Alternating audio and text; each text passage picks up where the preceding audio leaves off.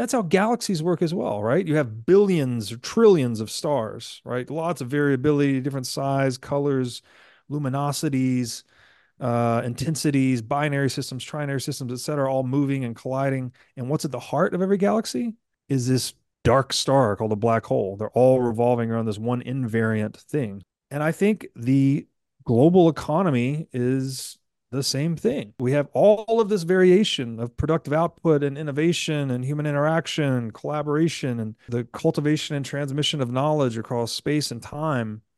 But at the center of the whole thing that's driving it is money. And the ideal money is one that is invariant.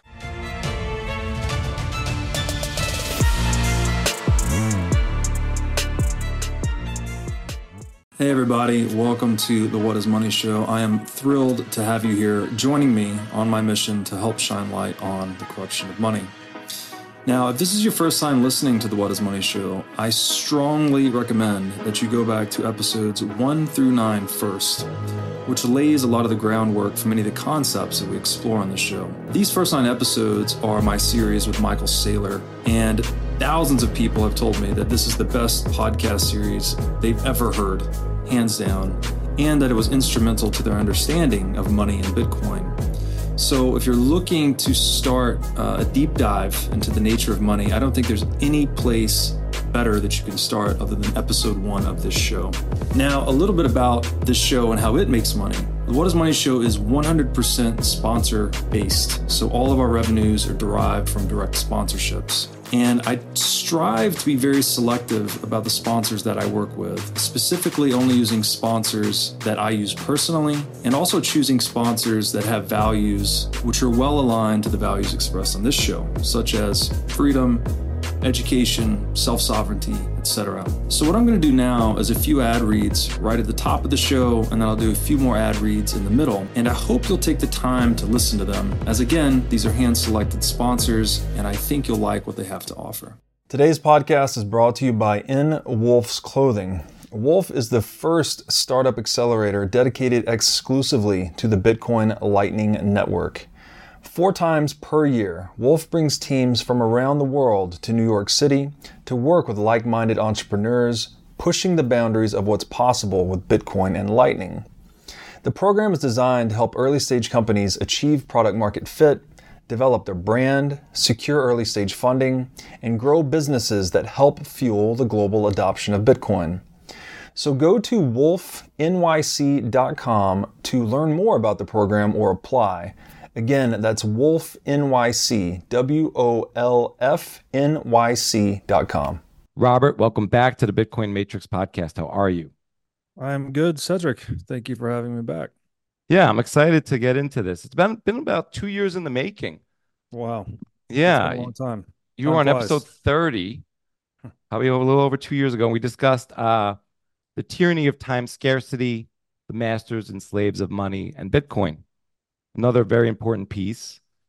And you know, I'm really excited to talk about this piece, uh, which what I consider, you know, a masterpiece alongside your others, because it's very important to me on my Bitcoin journey. Mm. And it was important on two distinct levels. One, really understanding the difference between Bitcoin and and crypto or what we call all altcoins or shitcoins or whatever that is. But I think on a more profound level, because you use the, the analogy to zero there, but just how important zero is and how important Bitcoin is, uh, regardless of other things. So, you know, I'm really excited to get into this piece. And, you know, my first question for you is, you know, what inspired you to write it? Yeah, I think the introduction to the piece pretty well sums it up. Hmm. I think one of the first points of friction you encounter when you're talking about Bitcoin or thinking about Bitcoin is, well, if it's just open source software and it's just language and it's just text, then anybody can copy and paste it and do whatever they want with it. Hence, we have 30,000 plus crypto slash shit coins. Then how does Bitcoin have scarcity? When you say it's 21 million and it's a fixed supply, what are you talking about? I can go copy paste it right now and make 22, 23, so on and so forth. And that is actually a difficult question to answer. Um, it it you have to understand that Bitcoin is not just a mechanical protocol, a software protocol, but there's also a social layer to it, right? As is true with any money, right? Money's mm. People often describe money as a belief system, which I think is maybe a, a little bit of a stretch, but there is this component of social consensus that matters for money, right? We we can quite literally make different things money. We can monetize different assets uh, based on the the collective social consensus we can create. Now that social consensus doesn't coalesce around just anything. You need to select an asset that satisfies very specific properties. But to answer your question, the reason I wrote this piece is to try and answer that particular question is what makes Bitcoin different than all these shit coins? And you know, the direct answer would be you'd be going into the concept of network effects. You'd be going into the concept of a first mover advantage. You'd be going into the concept of path dependence. None of these are easy topics, right? These are not these are not concepts that a layman will just grab onto. They're not very easy to analogize, even if you try to go with network effects, let's say. Um, because you have to get into the multi-sidedness of network effects. People you'll say, "Oh, well, there's network effects. Bitcoin has network effects, first mover advantage. That's why it won't be disrupted by a shitcoin. And the most common example of network effects that people tend to grab onto is social network, social media. So they'll say, oh, well, Facebook disrupted MySpace. Why not Ethereum disrupt Bitcoin? Something like that. So that's not, although it's part of the story, you have to get into the, the multi sidedness of the network effects, is not an easy answer. Uh, same is true for first mover advantage. You could also cite the, the, the MySpace, Facebook example. And then path dependence is just very tricky, very tricky to talk about. Roughly, you could say it means that history has inertia. That once we get started down a particular pathway, you know, this could be politically, this could be technologically, that we have history has a certain inertia, right? So we have many different outlet types and standards throughout the world today. So when you try to plug in your computer in the US, well, it's not the same plug as you're going to use in England, and it's not the same plug you're going to use in the rest of Europe, so on and so forth. And that's because each one of those geographies had a different path dependent emergence of their plugin standards. So there's a path dependence component there. So, anyways, it's not the I say all that to just give you some inkling into how complicated of an answer it really is. What makes Bitcoin different than all these shit coins? And I was basically trying to find that analogy. Like where when else in human history have we had this major idea emerge that was singular? It exhibited network effects. It had a, you know, I guess a first mover advantage. It disrupted other systems. And I I spent time thinking about it, and I don't know how it came to me. To be honest, I think I got one of those flashes of insight. It was like, oh, what about that? Because I knew I barely knew a little bit about zero, but I knew the Hindu-Arabic numeral system was a really big deal and started out competing everything else, like the Roman numeral mm. system, etc. So I started to go down and go down that rabbit hole. It's like, okay, what's up with zero? And I discovered the two books that I really lean on in the piece, which are Zero: The Biography of a Dangerous Idea by Seife He's Charles Seife. And then uh, the book Finding Zero. I forgot the name of the second author, but he's cited in the piece. And they're just, man, really, really, really good books. I would say specifically, uh, Zero, the biography of a dangerous idea, is one of the best books I've ever read. Like it's really well written, goes through a really wide history. A lot of the images I use in the piece are from that book, and as far as I can tell, this is the best analogy that I could find of what it looks like when an unstoppable idea is introduced into the world. Um, it's you know at the end of the day, these are both we're talking about mathematics and money. They both have this linguistic element to them. All right, John Vervaeke would call them psychotechnologies. Um, this is especially true with like language and mathematics. It's a little bit different with money because money has this rooting in physical reality. Mm. But when you see a good idea introduced into the wild, people start to use the system that works best for them individually. And then you get this bottom up emergence, right? And today we just all take it for granted that, oh, of course, zero is a number. Of course, there's negative numbers. Of course, there's imaginary numbers, et cetera. But none of that was taken for granted or obvious pre zero. I mean, it was actually didn't exist pre zero. And so you get these linguistic structures, or this linguistic structure called mathematics, being disrupted by the introduction of an absolute, right? The zero is like the centerpiece or the central component to the entire system. And I think you'll see a similar disruption in the linguistic tool of money. We basically introduced or discovered, as I say in the piece, absolute scarcity, right? This is not a characteristic of an asset that was even possible prior to Bitcoin. There's you can't make a physical asset absolutely scarce because you can't prohibit someone from creating more of it at some point. It's only possible with a digital asset. And as far as I can tell, it's only possible once. Like it's a one-time thing. So that was the motivation. And then I guess the other, well, I did not see this piece going, but this is again largely thanks to Seife's book, uh, The Biography of Dangerous Idea. He went into how ideologically subversive this idea was that the medieval church had built its entire power base on this finite universe metaphysics that you know there was an outer shell of stars that was the the ceiling basically and then the the macrocosmic atom and then at the micro scale we had the atom that was indivisible and you couldn't go below the atomic surface and that god was the prime mover that just moved all of that and the church was the center of the universe. So the church had sovereignty and dominion in the world because they were literally the center of this finite universe. Well when you introduce zero you also imply the notion of infinity. So this blew out the metaphysics of the church. And the, and Seife goes into how this led to the fall of the medieval church as the dominant institutional paradigm. And that was incredible. Was, oh wow. So the, you know, just this little idea that was useful for merchants um, you know, discovered in meditation, spread because it's useful for merchants, spreads all over the world, but implies infinity. So it undermines the propagandistic power base of the church leading to its demise. Um, maybe we're going to see something like that as well in the discovery of absolute scarcity with Bitcoin, right? We have this false church of modernity called the Fed or central banking. And the entire premise, right? It's another bullshit metaphysics, basically, right? You can print money to solve economic scarcity. You can print money to feed people. You can print money to put roofs over people's head, whatever it's not true. It's a fundamental falsity, just like the, the universe is not finite.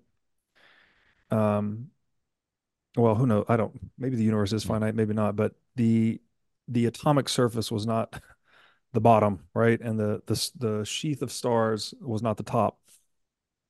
Maybe the discovery of Bitcoin or the invention of Bitcoin representing the discovery of absolute scarcity, we're going to have a similar disruption to the current dominant institutional paradigm, which is central banking. So I tried to draw parallels to that. And um, that was not a, a, turn I expected the piece to take. But sometimes when you're writing these things, they just start to write themselves at some point. You're like, oh, wow, there's another parallel. And let me tease that out. So I hope that's a pretty good answer to your question to get us started. fantastic answer and definitely a lot to unpack there. Uh, that is my favorite turn in the piece and where I think it really levels up in you know, just the ideas we're unpacking here, uh, especially around the parallels between the church and the Fed, is is mm-hmm. astonishing mm-hmm. to me. And we talked about this on the last show, just the parallels between slavery and, uh, the, you know, the the ramifications of the slave trade and the ramifications of inflation and money printing. Mm-hmm. Mm-hmm. So, um, yeah, and we definitely take the number zero for granted. What I like there, though, is that you mentioned that's a dangerous idea, and that it outcompeted, you know, other ideas. And it makes me think though about the total addressable market cap of zero, you know, or what yeah. its impact. And so I would love to hear a little bit more about like how math and money are, are universal languages and what math was like around the before zero was invented. because Mhm. we do take it for granted. We just learn about it in school today, you know, K through 12. We may start with zero or one, um, and Yeah. it's not too profound at that point for us to kind of just talk about it. We rattle it off like another integer or digit. Yeah, so I guess we could start with just, and I I put this in the piece, just trying to do calculation with Roman numerals, right? Like, so basically, it, there's a great book on this too that I, I haven't finished reading, but it's very interesting. It's called Where Math Comes From. I didn't read, I didn't start to read this book until after I wrote this piece, but it's a deeper dive into where math actually comes from. And like language itself, it is a metaphorical system. So it's a way in which we transfer our experience in one domain into the experience of another. So we're able to get like a, a more descriptive account of reality um, in doing that. And so I guess you might say that what is most important for mathematics initially, right? What gets it off the ground is that there's just these practical needs for people to count things, right? If it's if you're planting crops and you need to know the number of days until the next full moon, if you are planning um, trades, right? You're you're negotiating trades. You are dealing with objects of any kind, right? You need to be able to count them, categorize them. You might be dealing with, uh, you know, some of the earliest written records were tax records. So a lot of this all obviously pertains to accounting. How much income did you generate? How much is getting uh, extorted from you via taxation? All of these practical realities have to be dealt with and they are best dealt with using mathematics, right? It's almost the only way to do it. And so, one of the main applications of mathematics is arithmetic, right? Addition, subtraction, multiplication, division. You need to do perform calculation on the things that the the numerals are representing, right? Whether these are crops or bushels or you know tax accounting, all of these things that you have to account for, labor hours, et cetera. And so when you look at, and again, there's a depiction of this in the essay where I show what addition looks like using Roman numerals, basically the summing together of the numbers 1223 and the numbers 1104 which if you could just imagine that in your mind like oh that's very easy with the Hindu Arabic numeral system you put 1223 on top, 1404 underneath, and you start adding from the right and you carry over. If it goes into the tens place, right, you carry over to the next number and you keep adding and then you're done. Well, you need that that zero, like in the number 1104, there's a zero in the tens place, right? So there's a placeholder basically saying there's no value here, but there's a value in the hundreds place and the thousands place and then the ones place. So you can't do that type of mathematic, that simple efficient form of arithmetic without zero as a category for nothing, basically, in the tens place. So you run that same addition problem in Roman numerals, you get this whole huge thing where you have the letters M C C X X I I I plus M C I V. I won't read out the whole thing, but basically you have to expand the letters until you have common. Yeah, there's a snapshot of it there you have to expand what each of these letters represent until you have common letters that you can then line up in columns and then you add them all together and then you recondense them to get the final number. So the point is arithmetic in Roman numerals is worse, slower, and more prone to error, which is the same thing as saying arithmetic in the Hindu Arabic numeral system is better, faster, less prone to error. So if you're just talking about from a purely talking about mathematics from a purely pragmatic standpoint, this is just the tool. The Hindu Arabic numeral system was just a tool that provided greater utility than other numeral systems. So, okay, why does that matter? How is this an idea that's relevant? Well, mercantilism, right? Being a merchant, the buying and selling of things, trade. This is the force that interconnects the ancient world, right? You talk about something like the Silk Road. It's often used as an analogy today as like the the phenomenon that connected the East and the West. That even though the East and the West had very different languages, very different philosophies, religions, etc., there was still this through line that was economic exchange. And this is the merchants that basically are dealing with one another, right? They're having to use accounting, they're having to negotiate, uh, calculate, and execute trades. The merchants that adopt the best tool for the job, in this case, the Hindu Arabic numeral system, are naturally going to generate more profits and make better use of their time. They're going to be more efficient at their job than those who adopt an inferior tool. So, this idea of a zero based numeral system, you know, it starts in India and it just starts to spread through trade. And so it goes east and it goes west.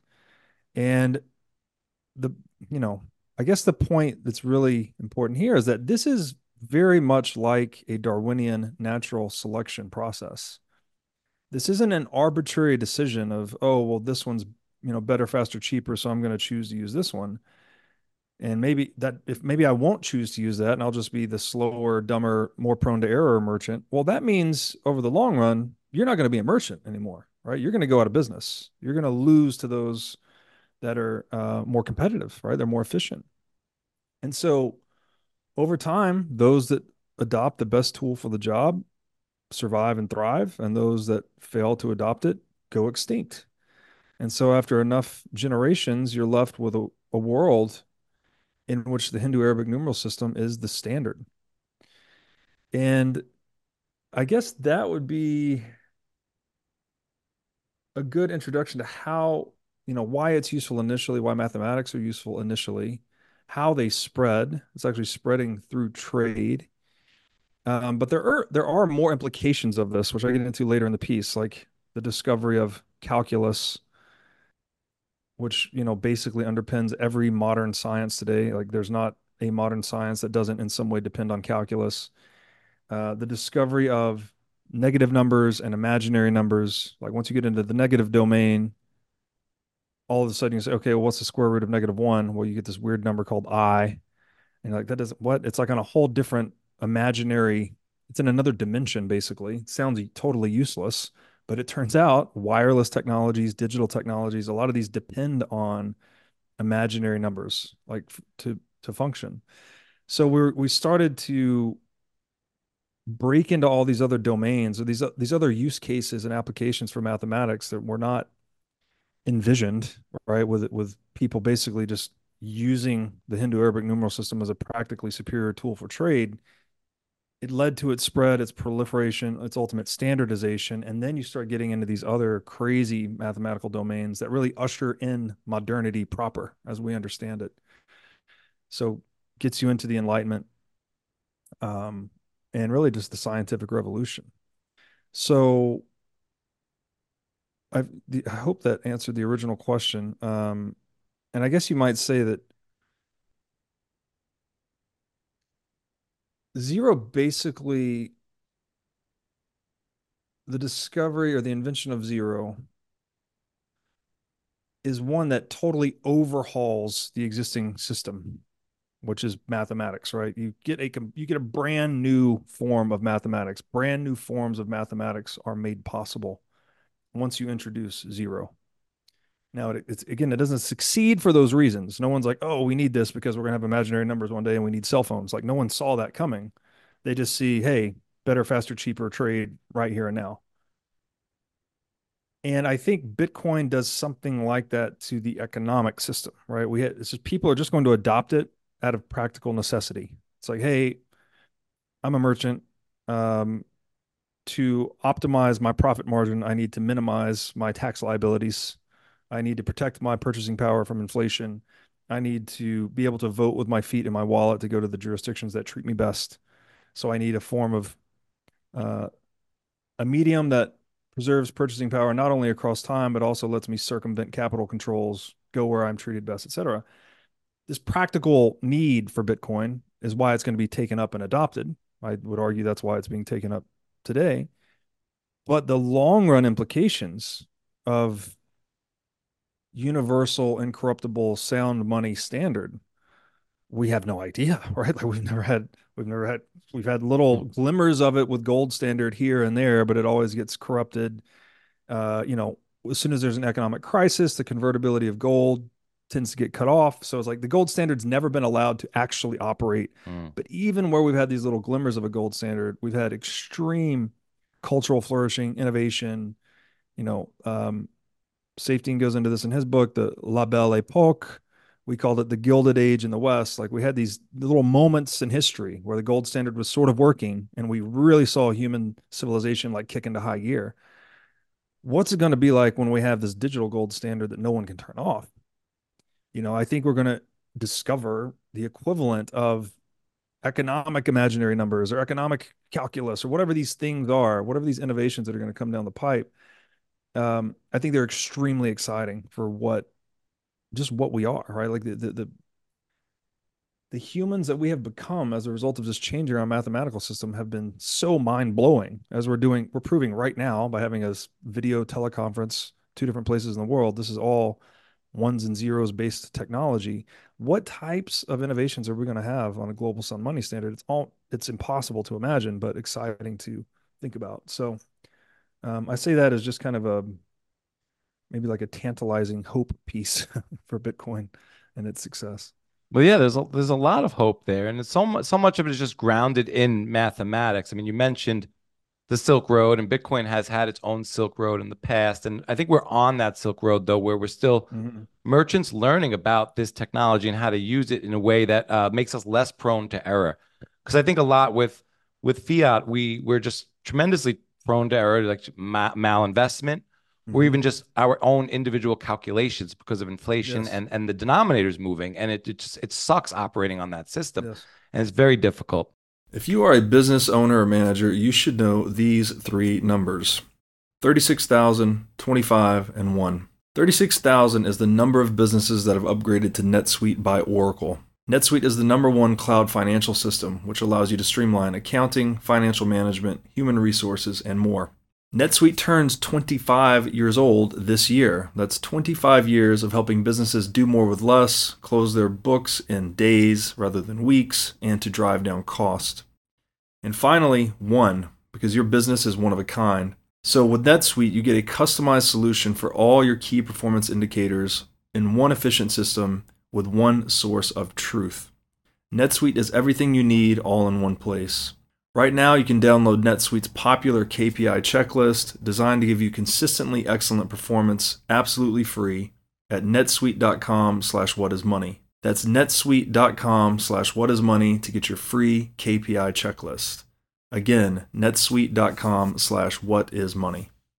Now I'd like to tell you about our sponsor, iCoin Technologies. iCoin has released a free software update for all existing wallet holders that includes a secure messaging feature called Chamber. With the Chamber upgrade, you can send text messages with all the security benefits of a cold device. With wallet to wallet encrypted messaging, there is zero chance of a message being decrypted by a snooping third party. Chamber's encrypted messages can only be created and read on an iCoin wallet, which means messages are never seen in plain text on a hot device. You can use any messaging platform to send Chamber encrypted messages. Even if the messaging channel is compromised, your messages will remain uncrackable. You can now generate and store your message encryption keys on a cold device. This means you become the central authority and your encryption keys are never seen on a network connected device or kept in cloud storage by a third party. So why not protect your private communications like you protect your Bitcoin private keys? Pick up a few iCoin chambers today for friends, family, and coworkers.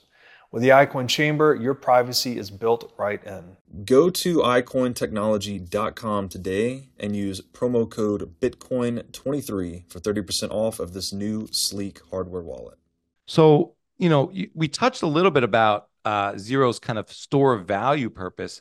I would like to talk more about like the functions of Zero and maybe build on that because maybe we could talk about how Zero has like an, a medium of exchange sort of function as well as store value and even unit of account. Yeah, I would like first hit on what you just said. So error is very important here, and I, this goes to the, what I think is the most important. I consider this to be the unifying principle of civilization, which is private property. right? And it's not something I go into in this piece, but it's another way to conceive of Bitcoin as just the ultimate form of private property. And private property is properly understood as the the bond between an owner and an asset, right? That an individual has the power to control exclusively control and exclude others from using any particular asset that they themselves create or trade for. So it's it's premise on this idea that individuals own themselves and that we won't engage in coercion, right? We won't violate one another's self ownership um, through coercion. When you don't have strong private property, you can't get accurate prices, right? So you get price distortion. This is through, and now if we print money, we're violating the private property of savers. This starts to distort prices and leads to what you just said, malinvestment or the misallocation of capital. And what that means specifically is that people doing the work in the world, people solving problems for other people, you know, as consensual market actors, each of us has a certain configuration of plans and preferences that we would like the capital in the world to be allocated against like that the idea the plans and preferences we have the misallocation of capital is when capital is allocated in a way other than that. And so you're not going to get when you basically the chain reaction here is you make private property weak or viable, you get price distortion. You're not the economy's not getting good inputs. So then capital starts getting allocated in a way that's actually not consistent with the plans and preferences of market actors and you get fiat world, right? We have all this bullshit, cheap toys, you know, labor market distortions, booms and busts, the, st- state overgrowth ad infinitum, like all of these problems. And it all flows from that. It's just like, just respect private property, basically. So, um, and again, it's not something I went into in the piece, but I think it's important to state.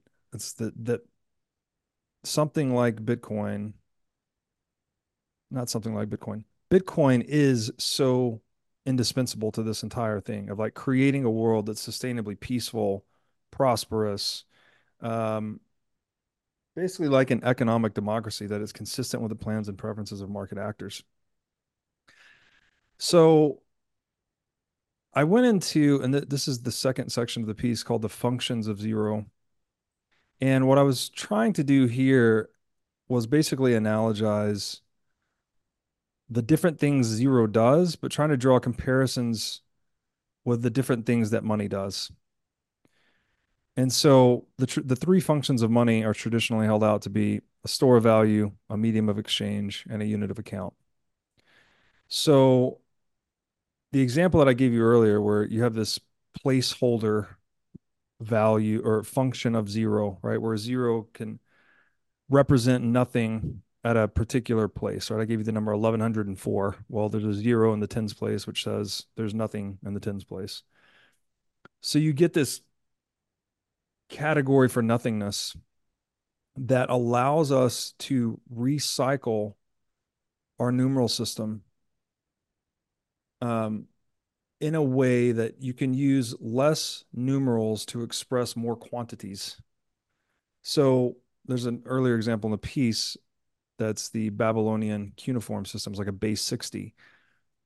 Instead of using a base 60 numeral system, you can use a base 10 with zero because you can keep recycling the numbers in new arrangements such that you can you can use less numerals to scale the numeral system more efficiently basically. So you're using less pen strokes less space um, and it's all because zero can function as that you know quote unquote store of value basically at any particular um, order of magnitude.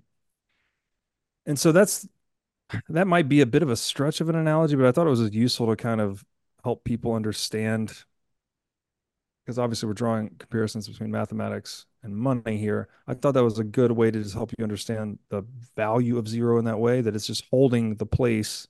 It's not storing purchasing power across time, obviously, but it's holding the place of uh, where there is not a number, but if you're performing arithmetic on it, as we said earlier, that there could be a number there, right? Like when you add 1104 to another number, it's like, well, you're adding something to zero. That was not possible with a, a non-zero based numeral system. So there's that example. Then the medium of exchange is interesting too because you get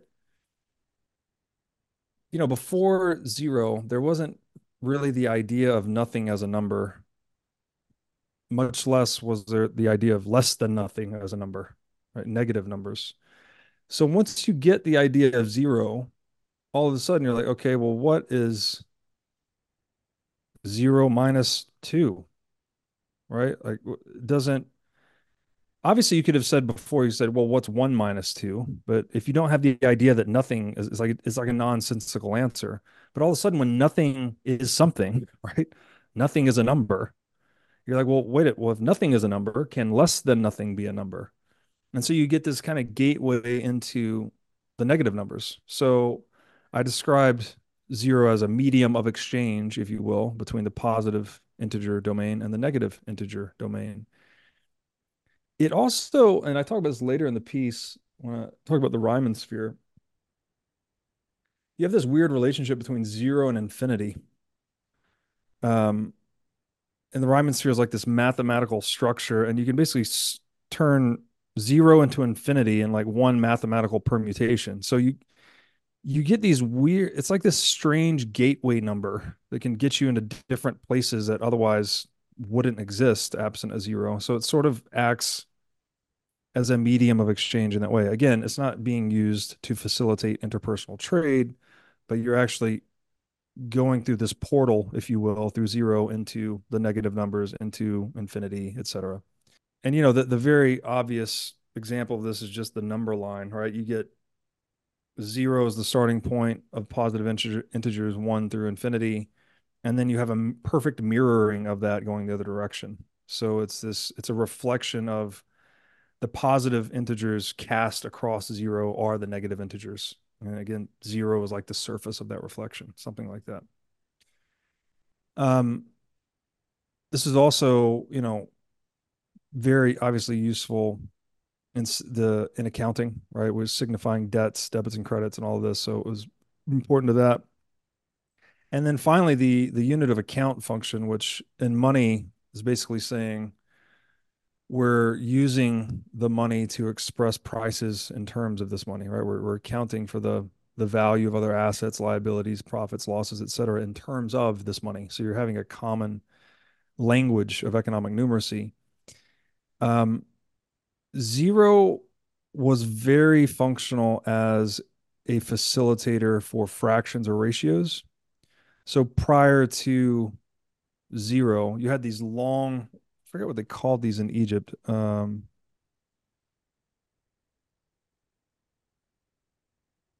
I was looking for the word here. Um, they had these, they're they're like tables, long tables that uh, Egyptians used to use. This is pre-zero to perform division, right? But all of a sudden, when you get a, they would to deal with fractions basically. But when you get a zero-based numeral system, you can just convert all those fractions into a decimal, right? So one half becomes 0.5, one quarter becomes 0.25, etc.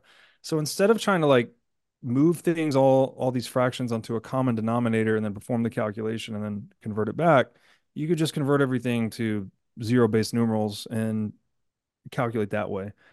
So it, it basically was Zero provided a numeral system that was better at handling ratios in the same way that the unit of account function of money is the best way to handle exchange ratios, which are prices. So those are the kind of three examples. They might be a bit tenuous, but they definitely helped me get my head around zero and, and what it did. Um, and I thought they were they were roughly analogous to the functions of money. I love that sort of uh, way of describing zero and the three functions and relating it to money. And it, it, gets a little bit more metaphysical and a little more philosophical in your piece, though. And I like how you you write zero is a symbol for emptiness, which can be a highly useful quality, as Lao Tzu said. We shape clay into a pot, but is the it is the emptiness inside that holds whatever we want. More philosophically, zero is emblematic of the void. As Aczel describes it the void is everywhere and it moves around. It can stand for one truth when you write a number a certain way, no tens, for example, and another kind of truth in another case, say when you have no thousands in a number. You go on to write, this is the reason we always prefer to see another zero at the end of our bank account or Bitcoin balance. I, I really like the clay pot analogy, and it makes me really think about how you know money, or you know the the vessel of money, the Mhm. political currency unit is is sort of a, a cup, and it's the Mhm. water that is the value, that what goes in the cup Yeah. and and and that's kind of the way I think about Bitcoin in a lot of ways, like the way we think about it as an ark. hmm You know, it's going to absorb all or a black hole, a monetary black hole. Mhm. So I I I really like how zero relates, and then you know you kind of get into infinity there, which I think we'll touch on in a little bit. But what is the objective abstraction of with numbers? I mean, and we talked a little bit about this before when we talked about like how we got into numbers with what is Mhm. one, or I want to count things, but what like what what what is this idea of ob- objective abstraction? Yeah. So what you just said there, um, man, this is very interesting too. Again, I told I mentioned that book where math comes from. That math is like this metaphorical system. There's another book by one of those authors uh, titled Metaphors We Live By, and it describes how language itself is a metaphorical structure. So, metaphor means something like to transfer or to carry over. So, again, it's the means by which we transfer experience in one domain into the experience of another domain. So, what you just did there, you're invoking a container metaphor, right? Like, so we've got the a quote from Lao Tzu about the pot, right? That's an actual technology we created. The pot, the container, you pour the liquid or the, the solid in, and it contains what you need. The emptiness inside of the pot is where the utility lives. It's not so much the, the structure, uh, although it's dependent on the structure. Uh, and when we talk about money, you know, obviously very difficult to define, as I've gone to great lengths on the show to to explore. But one of the definitions is that it, it is a container for purchasing power, right? So it's something you pour your labor or your energy or your time into, and then you can pour it out when you spend it, right? To redeem labor, energy, and time from other people. So there's this very interesting relationship, I think, between the concept of metaphor. Obviously, metaphor is a core component to language, to mathematics, but I think it's also in many ways money is metaphorical. Right? We're we're we're transferring our experience of arithmetic, let's say, Hmm. and we're importing it into the domain of human action, right? I'm going to go out and run a business all year. And at the end of the year, what do I have? I have a balance sheet and a profit and loss statement and maybe a statement of cash flows, right? So I've taken all of this complex movement, right? Myself, my employees, my people, the blah, blah, blah, blah, blah. And then it all just gets distilled down into a few mathematical figures, right? So it's like a data compression tool. Hmm. And really, that's what we're doing with language, right? Like we're trying to take this long, you know, typically experience, not always, it could also be self reflection and logic. And we're trying to condense that into something that's communicable, um, something that we can put on paper or put into computer and, and transmit that knowledge across time. So there's this very interesting utility in language, in mathematics, in metaphor, in money that allows us to compress and transmit data over time um, that I think is just fascinating. And all and all you're doing is, again, you're carrying over experience one domain to another. So to try to make that a little more concrete, when you say something like the word understand, even is metaphorical. It means to stand under something to gain a deeper perspective. So you're Hmm. transferring your experience of like, say, standing underneath the car, right? You're getting, you ever been to a, a maintenance shop and they have those little grooves built into the maintenance shop where they actually stand under the car and they look look at it from a deeper perspective to see what's going on to fix it. You're transferring your experience in that spatial domain of standing beneath something to understand it more deeply, and you're transferring it into the conceptual domain of like, oh, do I understand quantum physics? So, and this this is almost intuitive if you think about it, because like, what else could it be? Like, we are creatures operating in physical space. Of course, we map physical things onto our language. Even when I say that, map onto, right? That's a surface metaphor. We're taking one domain and putting it on something else. Um, Hmm. You know, you say things like she ran in the race. Well, she wasn't in a race. The race is not a container. She participated in a race. Um, so it, it it's a funny thing to think about because metaphor becomes you start listening that way. You listen to anyone talk about anything, it's pervasive. It's metaphors is pervasive and everything. So it's like a, it's a key component of communication or messaging, I guess you might say. And that is the common thread between all these technologies is they are messaging systems, right? Language, mathematics, money, these are all messaging systems at the end of the day. And so when you're asking about like a I think your question question was what are the objective Abstraction of numbers or with numbers. Yeah. Yeah, so this is a strange domain because, and I left this one open in the piece because I don't know, I still don't know the answer to this. The question is, are numbers, first of all, we distinguish between numbers and numerals, right? Numbers would presumably be this latent quality of reality, right? There's this, there's a, there's something out there called oneness or two-ness or three-ness, if you will. And then numerals are the symbolic representations that we ascribe to those latent qualities of reality, right? One, two, three.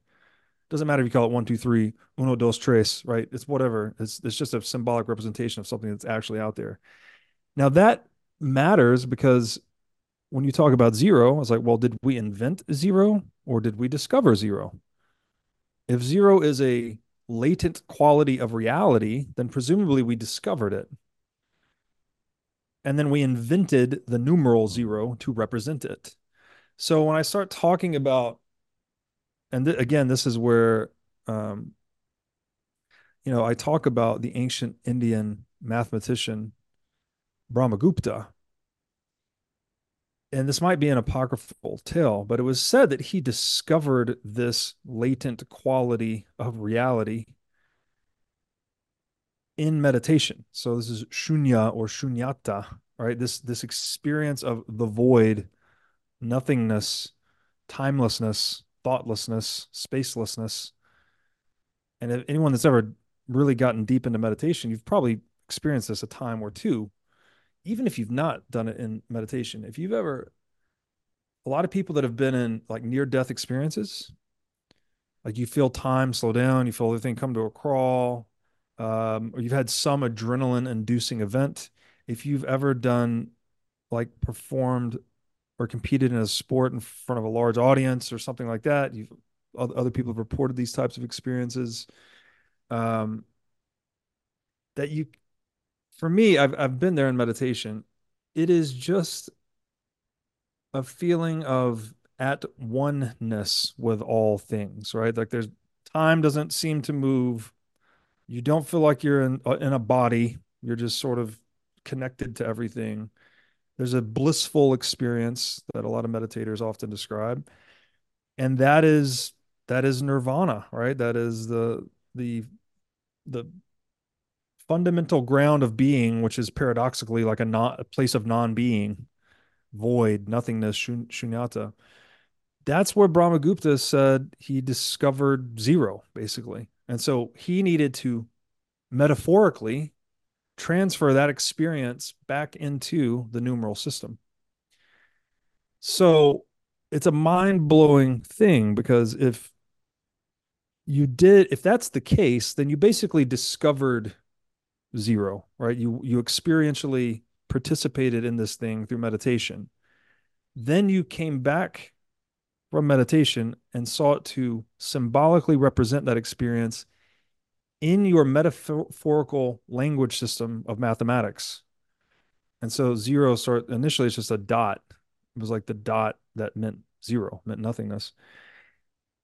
And what's mind blowing to me about that is if someone discovers that latent quality of reality just sitting still, breathing, doing nothing, then you bring it back into a ling- linguistic system like mathematics and then it has all of these cascading consequences. Like we've talked about the imaginary numbers calculus et cetera et cetera et cetera. What does that say right? Is, what is that are we did you uh, did you discover or invent zero? I don't know. So when you talk about the objective qualities of it, it's like I don't actually know. It's like it sounds like this guy discovered an experience. You then represent it in a system, which is just a subjective thing, right? It doesn't matter if we call it zero, we call it T row, G row, as long as we all have a social consensus on what we mean when we say it, that's all that matters. And then we get all of these miraculous innovations, right? Uh, both mathematical and technological. Um, so, and, and since writing this piece, I've gone further down this subject object duality rabbit hole. And this is not in the piece, but I feel I should just mention it here. Um, there's another book by Hoppe, Economic Science and the Austrian Method, short book, excellent piece. I think it's on page 20 or thereabouts. He talks about how human action, which, you know, obviously Mises defines human action as the purposeful use of means in the pursuit of valued ends. So the reason Austrian economics is based on the axiom of action, which is man must act, is because, which is to say, man must purposefully use means to pursue ends.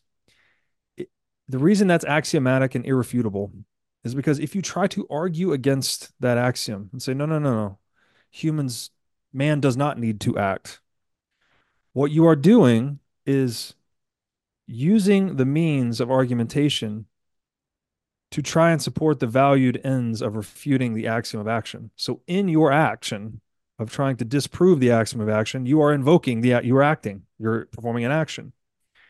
So Hoppe makes the point in this book that it is only through human action that mind and matter meet. Okay, so we all inherit this sort of cultural assumption since, as uh, Vervaeke said on the show, we're all Descartes' children, right? I think, therefore I am we inherited this assumption that there is some fundamental schism between the subjective observer and the objective world. But there seems to me to actually be a continuum or a conformity between the two. I don't know where the subject ends and the object begins. And Hoppe, I just think, brilliantly spelled that out, saying that it is only through human action that mind and matter meet. So, action itself I think subject object duality is a subcategory of human action. Right? The Austrian economists say action is the primary category, property is the second most important category. But I would think, I don't know if property or subject object duality, I'm not sure which one's more important. I think most people in the world today think subjective and objective are real things, right? There's the objective world and the subjective world. These are just constructs. These are just categorical constructs that we make as acting humans to deal with and decomplexify the world. There's not an actual line between these two things. And so I, I, I serve all that up because when you ask a question like about the objective nature, right, between is this an objective experiential shunyata thing that we, or is this a subjectively created numeral system, right, that we call zero? I don't know. Where do you draw the line, right? Where do you draw the line? Then it's it's almost like we're we're always trapped in language in a way like you can't we're always acting right? You can't not act. So how how to get above that category i don't think you can. And that's why i think even subject object duality is actually a subcategory of human action which is again the purposeful use of means in pursuit of valued ends. So um, hope that wasn't too much of a rabbit hole dive but since reading or since writing this i had read that book and um, it's currently what I'm wrestling with on the subject object front. Yeah, I mean that's I'm sure that's quite the battle too, and I, I like how you um, included the quote quote anything is true or not true or both true and not true or neither true nor not true. This is the Lord Buddha's teaching, and you go on to um, quote uh, the Buddhist writer Thich Nhat Hanh describes it that the first door of liberation is emptiness, shunyata. Emptiness always means empty of something. Emptiness is the middle way between existent and non existent. Reality goes beyond notions of being and non being. True emptiness is called wondrous being because it goes beyond existence and non existence. The concentration on emptiness is a way of staying in touch with life as it is, but it has to be practiced and not just talked about. There it is, right? The emphasis on action again. I think that when they invoke the word emptiness here, I think they're saying something like action. It's empty of categories, it's empty of mental construct, right? There is this primary reality that we are just, we just are in the present moment. We are these rational creatures that are online that is the first thing before there are any categories assigned to it. It's emptiness, right? There's no subject object even. And again, the middle way between existent and non-existent um, is this is action, right? You're just there. There's nothing until we perceive there being something. Right. And you go on to uh, right, or as a Buddhist monk of ancient Wat's temple in Southeast Asia described the meditative experience of the void. When we meditate, we count. We close our eyes and are aware of only of where we are at in the moment and nothing else. We count breathing in, one, and we count breathing out, two. And we go on this way. When we stop counting, that is the void, the number zero, the emptiness. You go on to write empirically, today we now know that meditation benefits the brain in many ways. It seems to that its contribution to the discovery of zero helped forge an idea that would forever benefit mankind's collective intelligence, a sort of software upgrade to our global hive mind.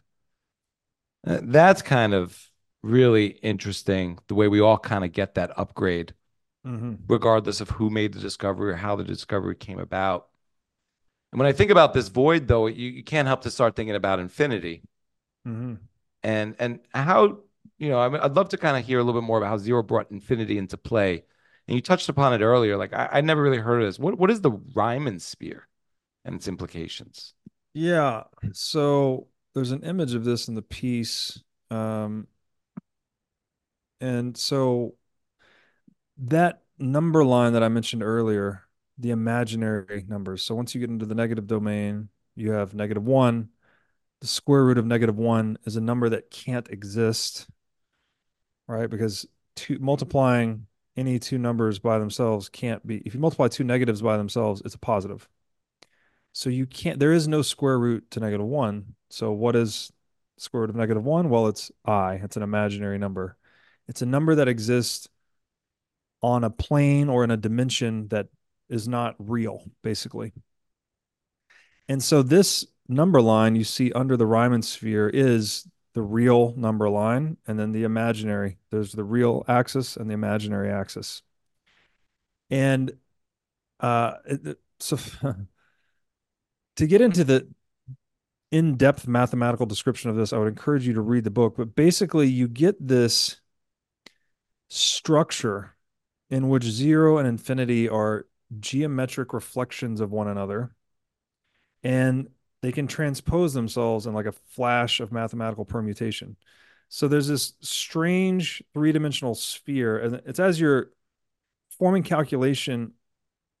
And if you go up a little bit more on the piece too, it shows this rotational um, arithmetic, right? So as you're saying, when you do these uh, different equations here, like plus or minus x squared plus one equals zero, and then the only possible answers are positive square root, negative one, which is i, or negative square root of negative one, which is negative i or i cubed. You start rotating in this little real and imaginary axis of numbers. And if you keep doing these rotations, basically when you scale it up, you get this three-dimensional sphere. And at one at one pole, the southern pole of that sphere is zero, and the northern north pole of that sphere is infinity.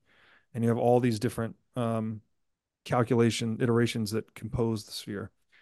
So that's where, and that I drew the parallel. You mentioned the the tetralemma earlier, right? Anything is either true or not true, both true and not true, neither mm. true nor not true. This is the Lord Buddha's teaching. I thought that was such an interesting parallel to the possible answers of this rotational arithmetic, where you're basically going from like a true answer on the real plane to not true on the imaginary plane to true again on the real plane to not true, and it just keeps rotating.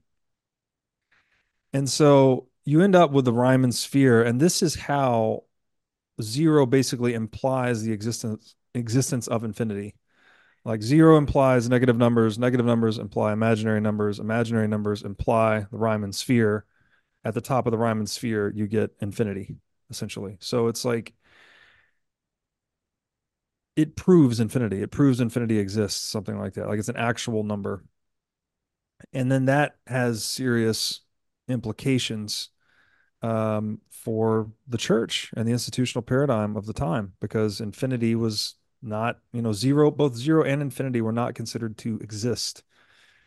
And uh, I think Charles Saif, Seife, who wrote Zero, the biography of a dangerous idea, he did a great job summarizing this, which is a, an excerpt I cite in the piece. He said, Zero and infinity always looked suspiciously alike. Multiply zero by anything and you get zero. Multiply infinity by anything and you get infinity.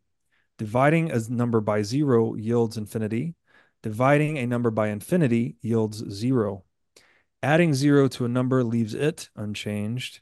Adding a number to infinity leaves infinity unchanged.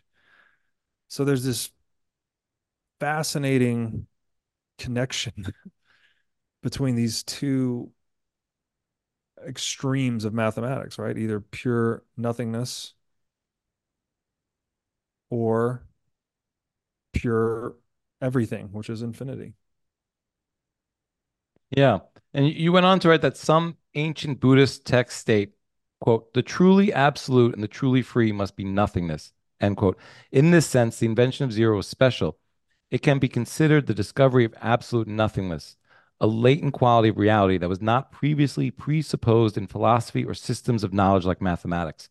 Its discovery would prove to be emancipate to be an emancipating force for mankind, and that zero is foundational to the mathematized, software-enabled reality of convenience we have today.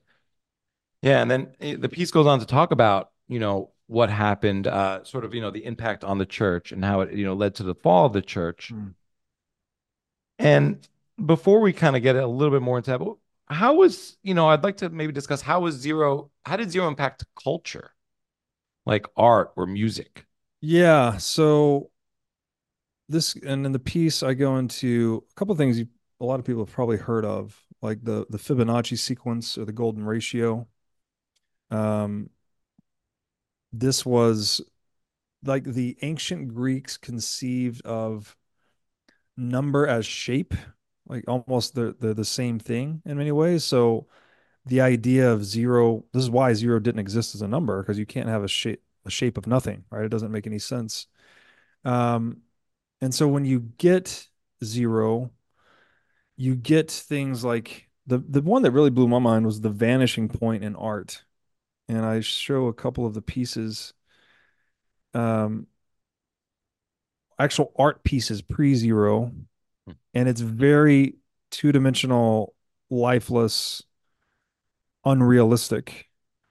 And yet post zero, you get this these pieces that have a vanishing point, which if you've ever been in art class, um, it showed like this piece that's actually this piece of artwork that's in the written piece shows where you put the point in the back really at the center back of the piece of artwork and then you draw these lines that connect to it. So it's showing you like the the depth of your visual field and then you draw objects based on that framework.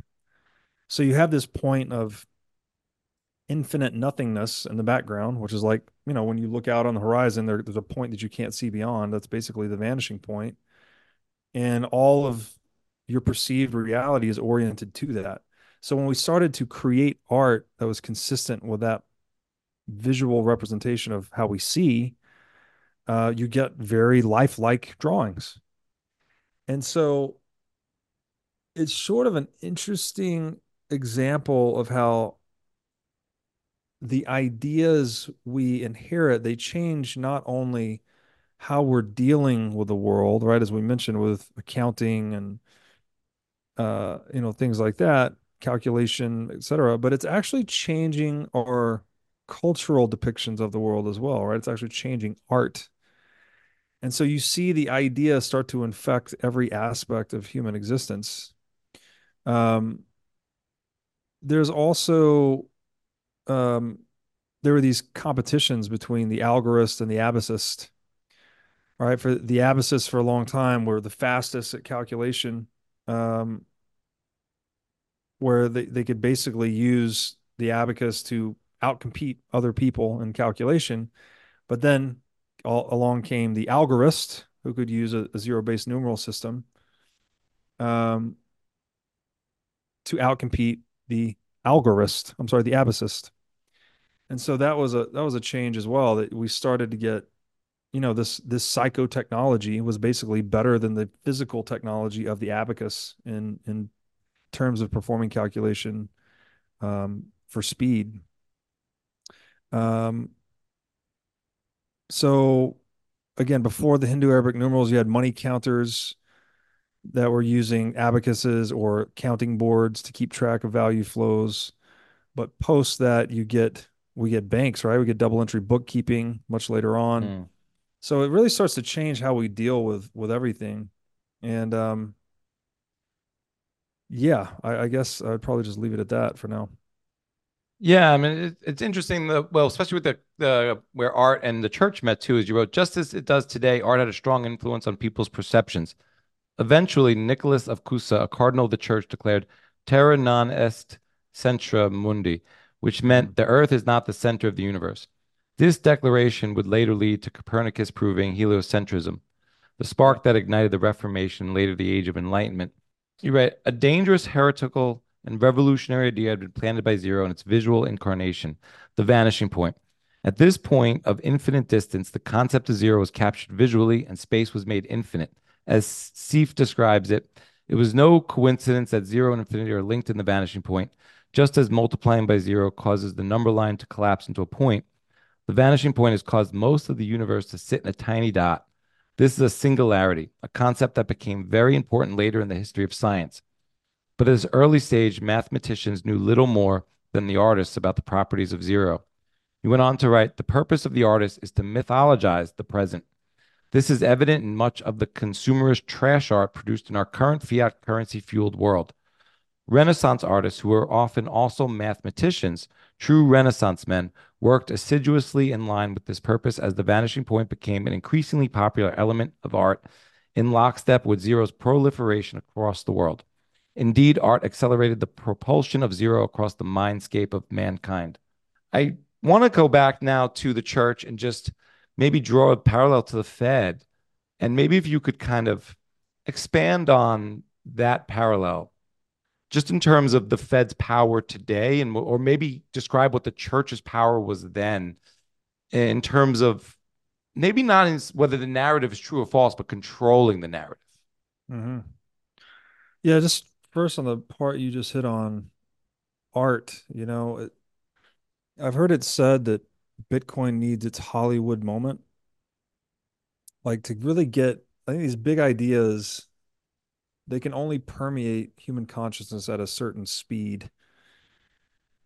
But what really accelerates that permeation is art, right? Once the, the idea is captured or embodied or depicted in art somehow, the idea can spread much faster, right? I, and I don't know how this works exactly. It's like, is if we start making paintings that have a vanishing point, does that just make the idea of zero more intuitive to people? Or is it vice versa? Like I'm not really sure which is which, but it definitely seems like when you study the the history, it's like once you got into this age of vanishing point art, like the idea of zero was spreading like wildfire. And I don't, you know, it's kind of a chicken and the egg thing, which was driving which, I'm not sure, but but uh, I guess this would be a call to arms for artists out there. It's like, how do we capture the idea of Bitcoin in some artistic form and i you know there's obviously people out there that are doing this.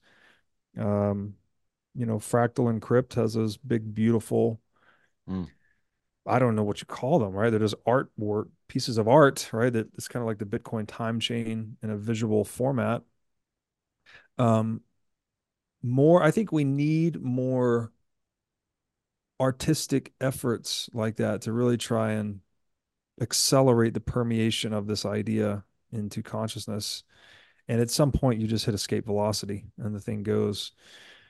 And to get to your question about the so parallels between the medieval church and the central bank, there's an interesting irony here I'd first like to highlight, and that is a lot of the power of the medieval church was premised on its monopoly over the production of books.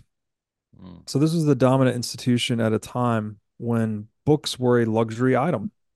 They're actually very expensive to produce, often leather bound, often well, oft, always copied by hand, basically. And so the church had a monopoly on the scriptorium, where people would actually hand copy books, right? And this is how books were produced. So only those people of means could afford them. This put pretty serious limits on the spread of literacy and numeracy and self-education, right? People, well, books were not that accessible, so lacking this information technology, people were not able to become self-taught. You know, it's, it's very difficult to. You know, we take it for granted. Again, it's something else we take for granted today, right? Books are cheap, plentiful. You can get them for the library for next to nothing.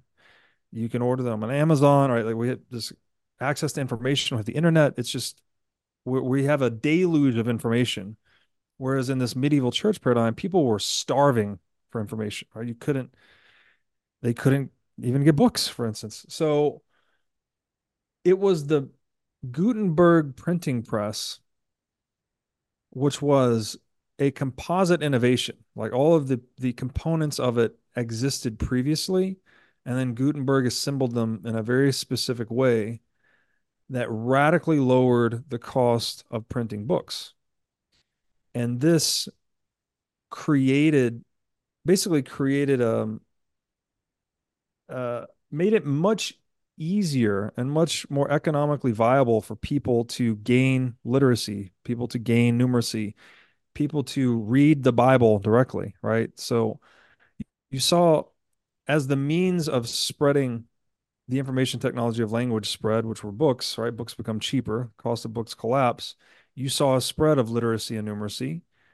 And this was kind of breaking the stranglehold that the medieval church had on knowledge, right? They with that monopoly on book production, you kind of have a monopoly on knowledge itself. So you're controlling the narrative, right? They were literally accepting indulgences, right? Where people would pay to get themselves or loved ones into heaven or to get them out of purgatory. So the church was very exploitative at this time, very corrupt. And a lot of this corruption just centered on that that central power that it had, that monopoly power it had over knowledge itself through through book production.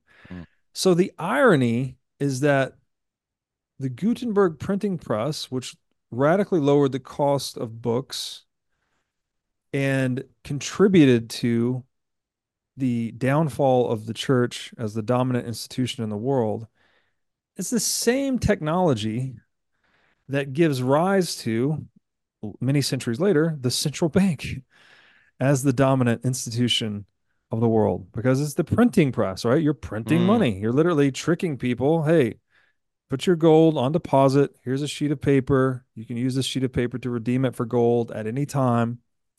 Don't worry. This resolved the portability shortcomings of gold, right? So now you could transact with it much more uh, conveniently, let's say, much more economically. But because printing was so cheap, you could now start to overissue these symbolic representations of gold or silver, whatever they're representing. And that led to, uh, you know, credit expansions and bank runs and all of these other fractional reserve banking, all of this fraud um, that we basically had come up around the bank. So it's just, I just wanted to draw out that irony. it's, technology can be such a double-edged sword, right? Like it, it liberated the printing press liberated humanity from the tyranny of the church to a large degree. Also, we go into the reasons why zero helped. Um, but it later on, you'd kind of feel the other edge of the sword where it contributed to the centralization of power inside of the central bank by making money more portable, basically through through the advent of currency. So um, to talk about Zero's relationship, hmm. it was, as I understand this, it was again, this is an Aristotelian model of the universe. So and I have a picture of this in the piece. And it was basically you have this finite universe, as I described earlier, where Earth is at the center. Uh, and this was central to Greek philosophy, which would become this is again Aristotle's view, which would later become the Catholic Church or the medieval church's uh, institutional dominion over the world. So as they're describe, they're proselytizing Christianity to people. This is the metaphysics they're using to describe the universe, right? Like the world is made of atoms, these tiny little billiard ball atoms. You cannot go below the surface of the microscopic atom. And then the universe is basically a macrocosmic atom, right? There's a sheet of stars. Um, I think they were conceived, the stars are actually conceived to be holes in that sheet. So it was like the light of God shining through or something like that. But you couldn't go beyond it, right? It was just, there was nothing beyond, nothing below, basically. So there's no infinity, no void. And then God was the prime mover. He was what caused the, that that outer sheet to move which then propagated through through music right into the harmony of the spheres and everything below it moved like all the way down to our individual movements in space and time and the earth was the center of that world and the church was the dominant institution on that earth in that finite universe that was the the metaphysics that the church based its entire story on, right? So that was their narrative. Like we are the dominant institution, not only of this planet, but of this universe, because universe is finite, Earth is the center. Ba ba ba. So when the idea of zero starts to proliferate and it's spreading through trade, as I was describing earlier, when it reaches Europe, I think it was in the high Middle Ages, it met a lot of ideological resistance that it was like no there can't be nothing as a number because well i'm a member of the church and the church has told me there is no nothing. There is no infinity right? There is there are atoms and we're in the macrocosmic atom and the church is the dominant institution of the land. So the parallel for me which i guess i said this at the top of the show is just like that is a narrative that's based on a false reality right? There is something, there are things smaller than atoms. There is, there, you know, it's not a sheet with holes punched in it, right? These are other stars, these are other galaxies, you know, that we've learned since developing tools and technologies that let us peer deeper into space, many of which were developed because we figured out zero and calculus and all of these other things. The parallel to central banking for me is that we have this institution in the world that is based on this false reality that you can print money to solve problems or resolve economic scarcity. Right? There's a similar kind of hubris to it, you might say. Right? Whereas the church, the hubris of the church was we control the flows of knowledge. This is the story. This is how the universe works. And we are the dominant institution in that entire narrative structure. Well, the central bank is sort of the same, right? It's like, well, we humans can print money by fiat to solve problems. We are the organization that prints money by fiat, no one else. So we, although they're less maybe overt about this, it, it serves the central bank to be more covert rather than overt because you don't want people to understand money if you want to have a monopoly on money. Whereas the church couldn't really afford to do that, right? You needed to overtly proselytize and convert people because you're you're basically beating them over the head and getting them to convert to your religion. Like that's how that was the control structure.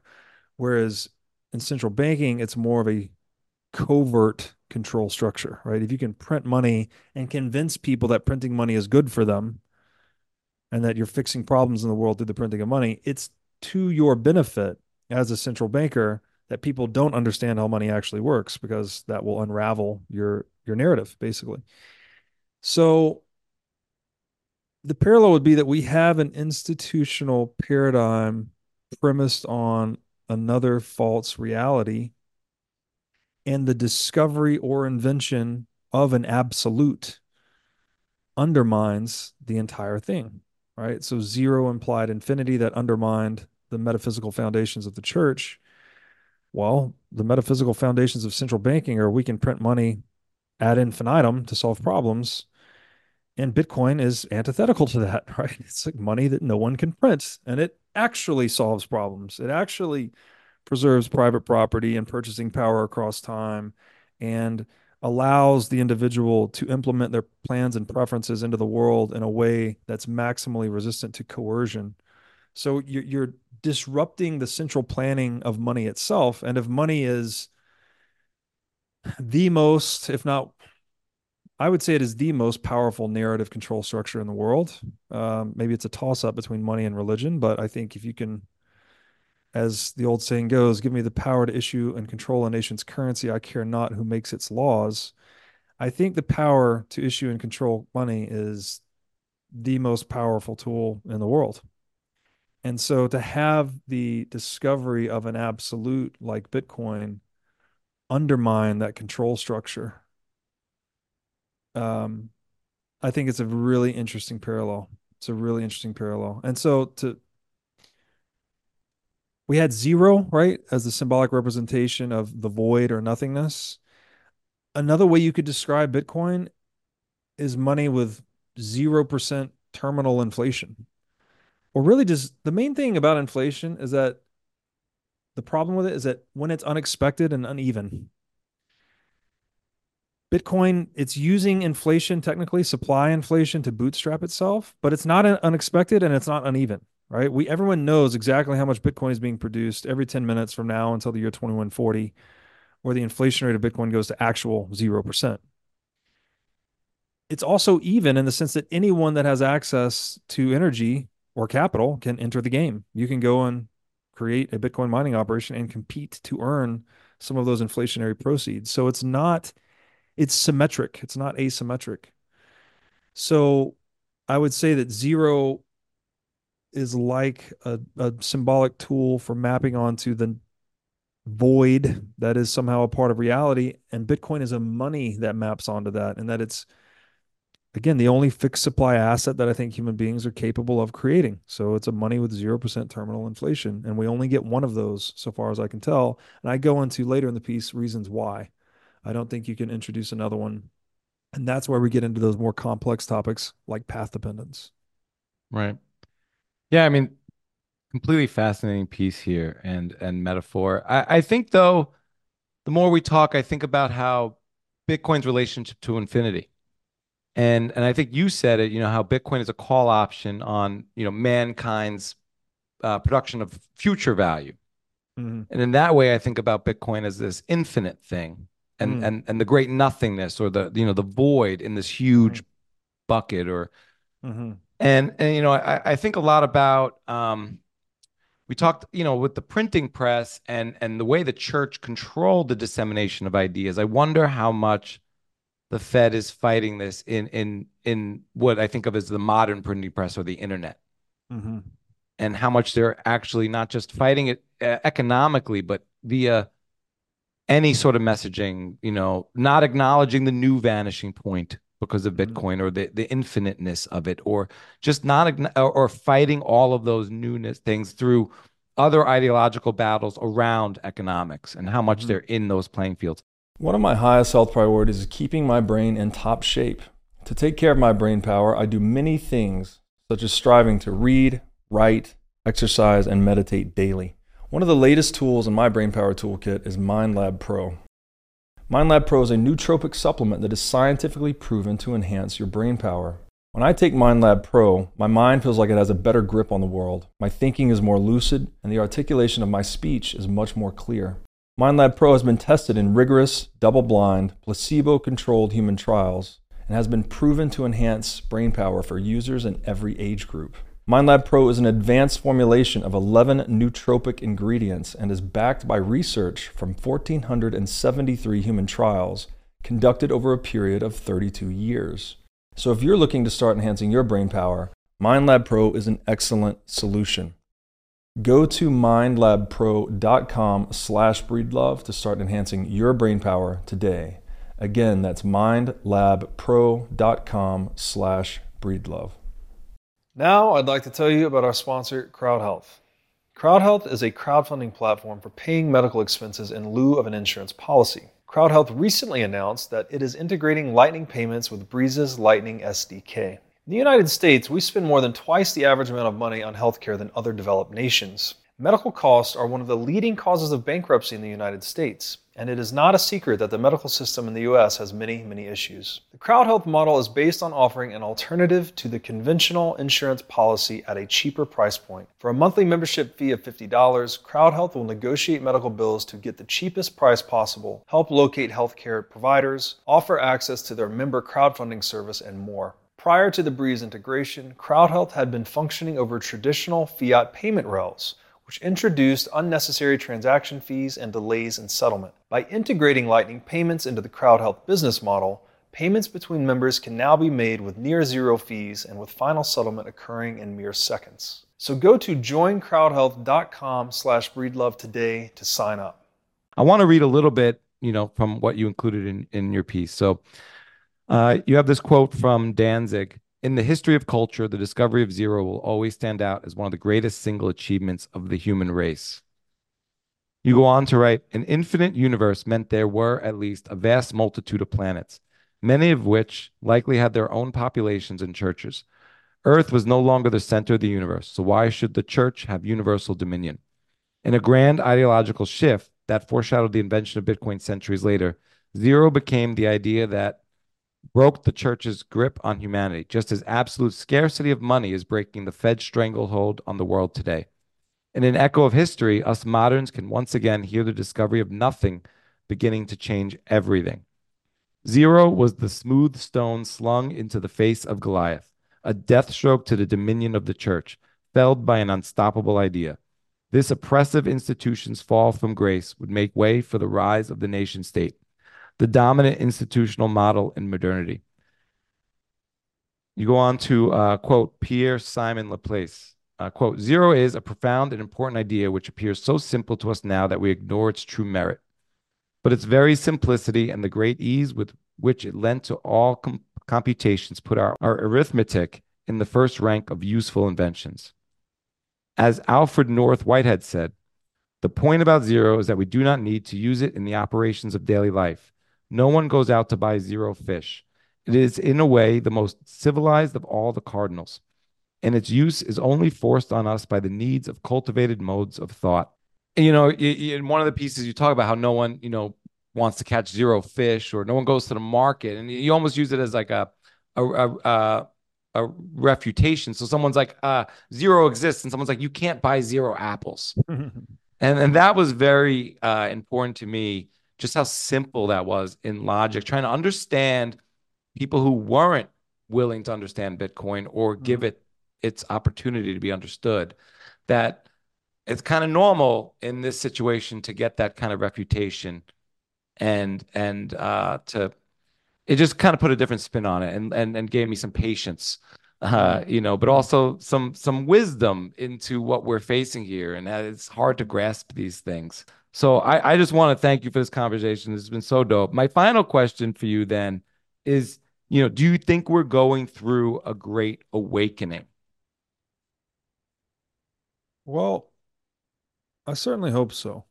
Um, and as you probably gather from reading some of this or listening to the podcast, I, I I take a complex systems view on the world. I guess I I got into some very interesting authors at a young age, like um, James Gleick, who wrote the book Chaos and the Information. Um, I read some authors like Brian Greene that were big in astrophysics, Stephen Hawking, etc. So I think most things in reality are most adequately described through a complex systems lens. Um, terminology that's often used to describe complex systems are stocks and flows. There's also variance and invariance. And so, what I see in mathematics is you have this system of optimal variability, right? It's it's the most descriptive linguistic system or highest resolution linguistic system we have for describing reality right? Mathematics is so mind blowing in its potential, right? We we mathematically ascertain that black holes exist 50 or 70 years before we empirically observe one. Right. So we can, Einstein can theoretically, operating through mathematics and his own self reflection, determine that this dark star exists in the heart of galaxies before we're ever able to actually develop the the equipment that can observe the stars rotating around the center of the galaxy. You can't directly observe a black hole, but you can see how quickly stars are spinning around the heart, and you can back into the uh, the observation of, of a black hole existing. So it's like this extremely powerful structure that lets us describe reality in a way that is is mind blowing, right? It's beyond our own senses even. And central to that entire language is this absolute this centerpiece right? This fulcrum of the whole thing is this absolute unchangeable thing called zero right? It's the center of gravity for the the, the entire system of of wide variation and, and adaptability we call mathematics. So at the heart of the mathematical system that is again highly variable uh, extreme and its potential for variation you have this zero that's totally invariant, right? It's like the the fixed center to this massive dynamic language system. And what what I just described, black holes. That's how all gal. Uh, we're talking about complex systems. That's how galaxies work as well, right? You have billions or trillions of stars, right? Lots of variability, different size, colors, luminosities, uh, intensities, binary systems, trinary systems, et cetera, all moving and colliding. And what's at the heart of every galaxy is this dark star called a black hole. They're all revolving around this one invariant thing. So you have all this variation centered on invariance. And I think the global economy is the same thing, right? we have all of this variation of productive output and innovation and human interaction and collaboration and the the cultivation and transmission of knowledge across space and time but at the center of the whole thing that's driving it is money right? Money is what drives the whole thing. And the ideal money is one that is invariant right? The the more invariant the money the more variant the the the quantity and quality of capital and goods we produce this is what gold was. Again, gold was the most invariant monetary substrate we ever had. Bitcoin perfects invariance, right? It's 21 million. It's a fixed supply. So it's going to enable, I think, the the highest and greatest quantity and quality of output we've ever had in terms of goods and services. And so that's very, very exciting, right? It's it's it's it's like another one of those in a way. So you start to look at complex systems and you have these constellations of invariance centered i'm sorry constellations of variance centered on invariance and i think bitcoin is is like another one of those. Another way to say this right there's uh there's the old saying that complex rules engender simple outcomes simple rules engender complex outcomes. So if you've ever seen uh a flock of starlings these are the birds that move in what what are called murmurations so they move as like they're one collective organism, right? They're these giant, amorphous, kind of nebulous uh, swarm creatures that are moving as one unit. And for the longest time, we didn't understand like how how do they know how to do that? Like that's incredible. They move as one, but they're obviously individual birds with individual brains and nervous systems. Mm. And as it turns out, each one of those little birds is just following a very simple algorithm. It's like something like do whatever the bird in front of you did and keep two feet away from all other birds on each side. And by all of them running this very simple rule set, you get this super complex emergent behavior. It's incredible, right? So again, you get the more invariant the rule structure, the more variability you get in the the behavior, the emergent the emergent action, something like that. Uh, Cicero said, "The more laws, the less justice." And I think mm. Bitcoin is just this universal law, right? We just get this very, again, this ancient idea of private property that each person keeps what they earn, right? It's like the implementation of justice itself. If justice is people getting what they deserve, well, private property is people keeping what they earn. Bitcoin is the asset that is most difficult to separate from its owner in human history. So it's like an implementation of justice. It's an implementation of simple rules. It's an implementation of perfect invariance. And on top of that, that zero if like quality, we can build this huge constellation of complexity and capital and civilization.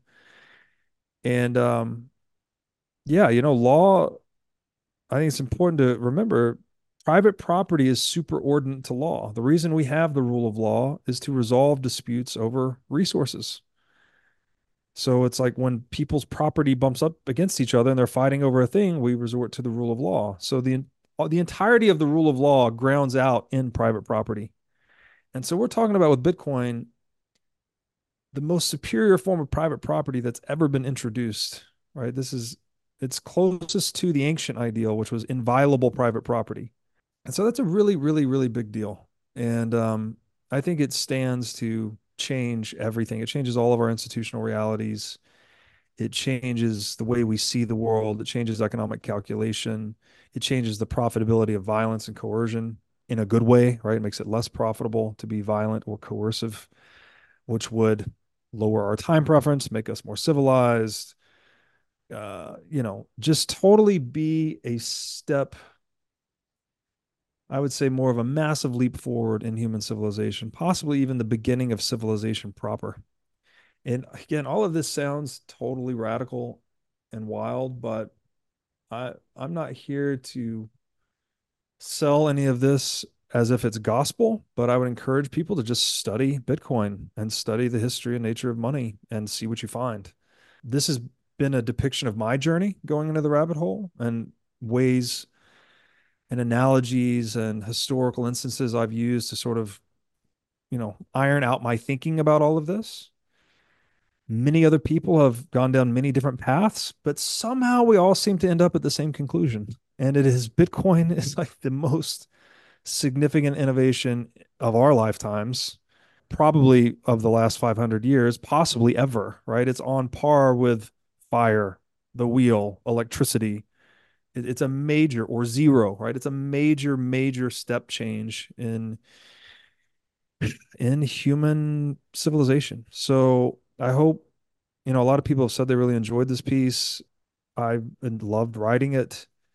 I hope to see more people. Uh, we mentioned the artist earlier. I, I hope to see more artists embracing Bitcoin and trying to give it its Hollywood moment because I do think if we really want to see this idea accelerate in its permeation of global consciousness, uh, it needs more artistic.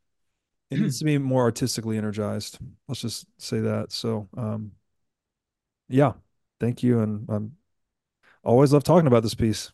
Well, thank, thank you. you. I'm going to read a little bit more just to round it out.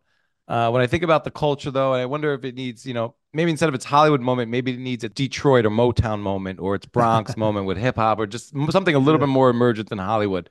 Uh, yeah. But definitely its cultural moment. Yeah, maybe... actually, hip hop. That's a good point. Hip hop, because hip hop has such a strong grip on the money narrative. I think in the minds of a lot of people, like it's one of the most popular musical mediums in the world. They obviously talk a lot about money, but I'd like to hear some more Bitcoin hip hop, a little less fiat hip hop. So maybe that's the right artistic approach to this. Yeah, just people speaking about it. So you go on to write Bitcoin is a global economic singularity, the ultimate monetary center of gravity, an exponential devourer of liquid value in the world economy, the epitome of time and the zero point of money. In time, Bitcoin will prove itself as the most important network in the global economic system by increasing social scalability, causing an inversion of economic power, converting culture into a realignment with natural law. Central planning in the market for money, aka monetary socialism, is dying. This tyrannical financial hierarchy has increased worldwide wealth disparities, funded perpetual warfare, and plundered entire commonwealths to bail out failing institutions.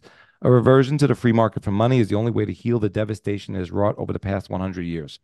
You included a meme. Anyone who has ever opened a history book in their life, please, sweet baby Jesus, do anything to fix this economic crisis other than print more fucking money. I am fucking begging you, the government. Ha ha, money printer go burr. the zero hour. How much longer will monetary socialism remain an extant economic model? Inflation rate and societal well being are inversely related. The more reliably value can be stored across time, the more trust can be cultivated among market participants. When a money's roots to economic reality are severed, as happened when the peg to gold was broken and fiat currency was born, its supply inevitably trends towards infinity, hyperinflation, and the functioning of its underlying society deteriorates towards zero, in parentheses, economic collapse. An unstoppable free market alternative, Bitcoin, is anchored to economic reality through proof of work energy expenditure and has an inflation rate predestined for zero, meaning that a society operating on Bitcoin standard would stand to gain in virtually infinite ways.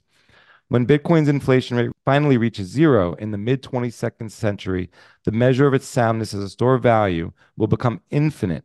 People that realize this and adopt it early will benefit disproportionately from the resultant mass wealth transfer. Zero and infinity are reciprocal. In the same way a society's well being shrinks towards zero, the more closely the inflation rate approaches infinity through the hyperinflation of currency. Conversely, societal well being can, in theory, be expanded towards infinity the more closely the inflation rate approaches zero through the absolute scarcity of Bitcoin.